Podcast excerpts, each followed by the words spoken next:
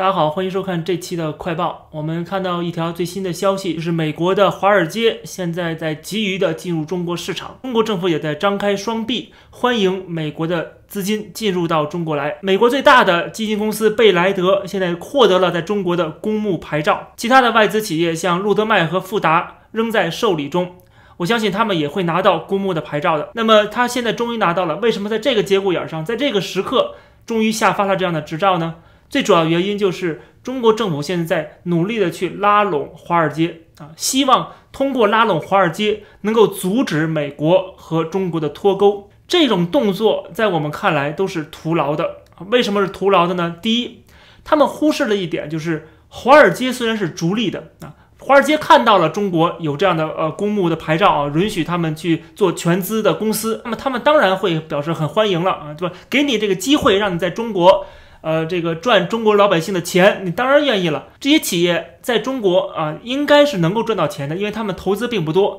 但是他们如果能办这个基金的话，实际上他们可以获得至少在北上广深这些大城市的中产阶级啊，他们会疯狂的去投资美国的这个基金，因为至少美国企业的基金的这个回报率也好，或者是这个信用也好，也远远超过中国的公司。但是这个规模有多大，以及他们赚到这些钱。能不能转变成美元能不能真正的放进自己的腰包？我们知道过去很多的外资企业是拿不到钱的。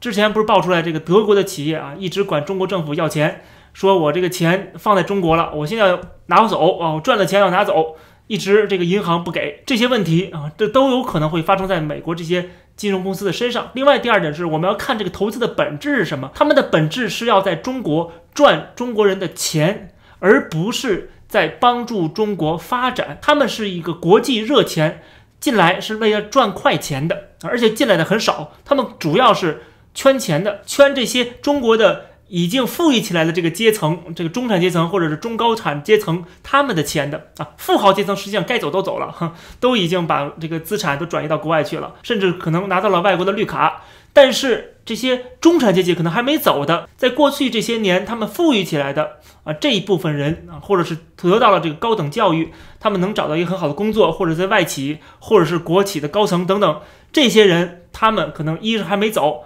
二是他们需要把钱放在一个他们觉得安全的地方，那么这个时候就有可能会选择美国的基金。但是别忘了，他们也不是保本的，他们也不会替你储蓄，他们是赚快钱的，最后真的赔本了。他们也不会负责的。但是这些企业在中国的落地，真正能够帮助中国增加就业吗？对吧？这些人企业真正能帮助中国啊，在国际上的这个形象更好吗？所以，当中美两国的关系恶化到一定程度的时候，这些企业可以随时撤走，撤走的速度比我们想象都快得多，因为他们在中国没有厂房，没有雇大量的这个劳动力，对吧？他们是金融企业，他们是虚拟经济。中国现在最不缺的就是虚拟经济，最不需要的就是虚拟经济。实际上，中国最需要的是什么？是制造业的这个恢复啊，是能够重新成为世界工厂啊，或者是这些产品能够卖到全世界啊。可能中国现在经济最需要的是这个，但是这个现在已经是。穷途末路了。那么，美国的这个华尔街进入中国市场啊，只会造成更大的损害，不太可能挽救中国的经济。这是我想说的第二点啊。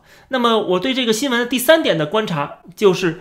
不要高估华尔街的力量啊。虽然中国现在拉拢华尔街这些大的企业啊进入中国市场，给他们牌照，给他们一点甜头啊，让他们可以在美国的这个内部的政治上边能够为中国。来游说啊，能够起到一定的制衡作用，防止美国政府进一步的跟中国脱钩。但是这种功效、这种可能性并不大，因为华尔街今天已经不能够完全控制美国的政坛了。为什么这么说呢？川普的当选就是最好的一个证明。川普没有使用华尔街的资金，他拥有的什么？一是自己的资金。二是他用的是这个美国的一些制造业的企业给他的钱啊，比如说这个包括能源业啊，然后就是很多的普通人一笔一笔的钱给他的啊，包括 Bernie Sanders 就是民主党的左派，我们看到他们也是一样啊，他们一直在说这个我拿的这些竞选的经费是多少钱呢？平均每个人二十七块钱啊！这是 Bernie Sanders 之前的这个宣传，他拿的是普通人每人给二十七块钱，这样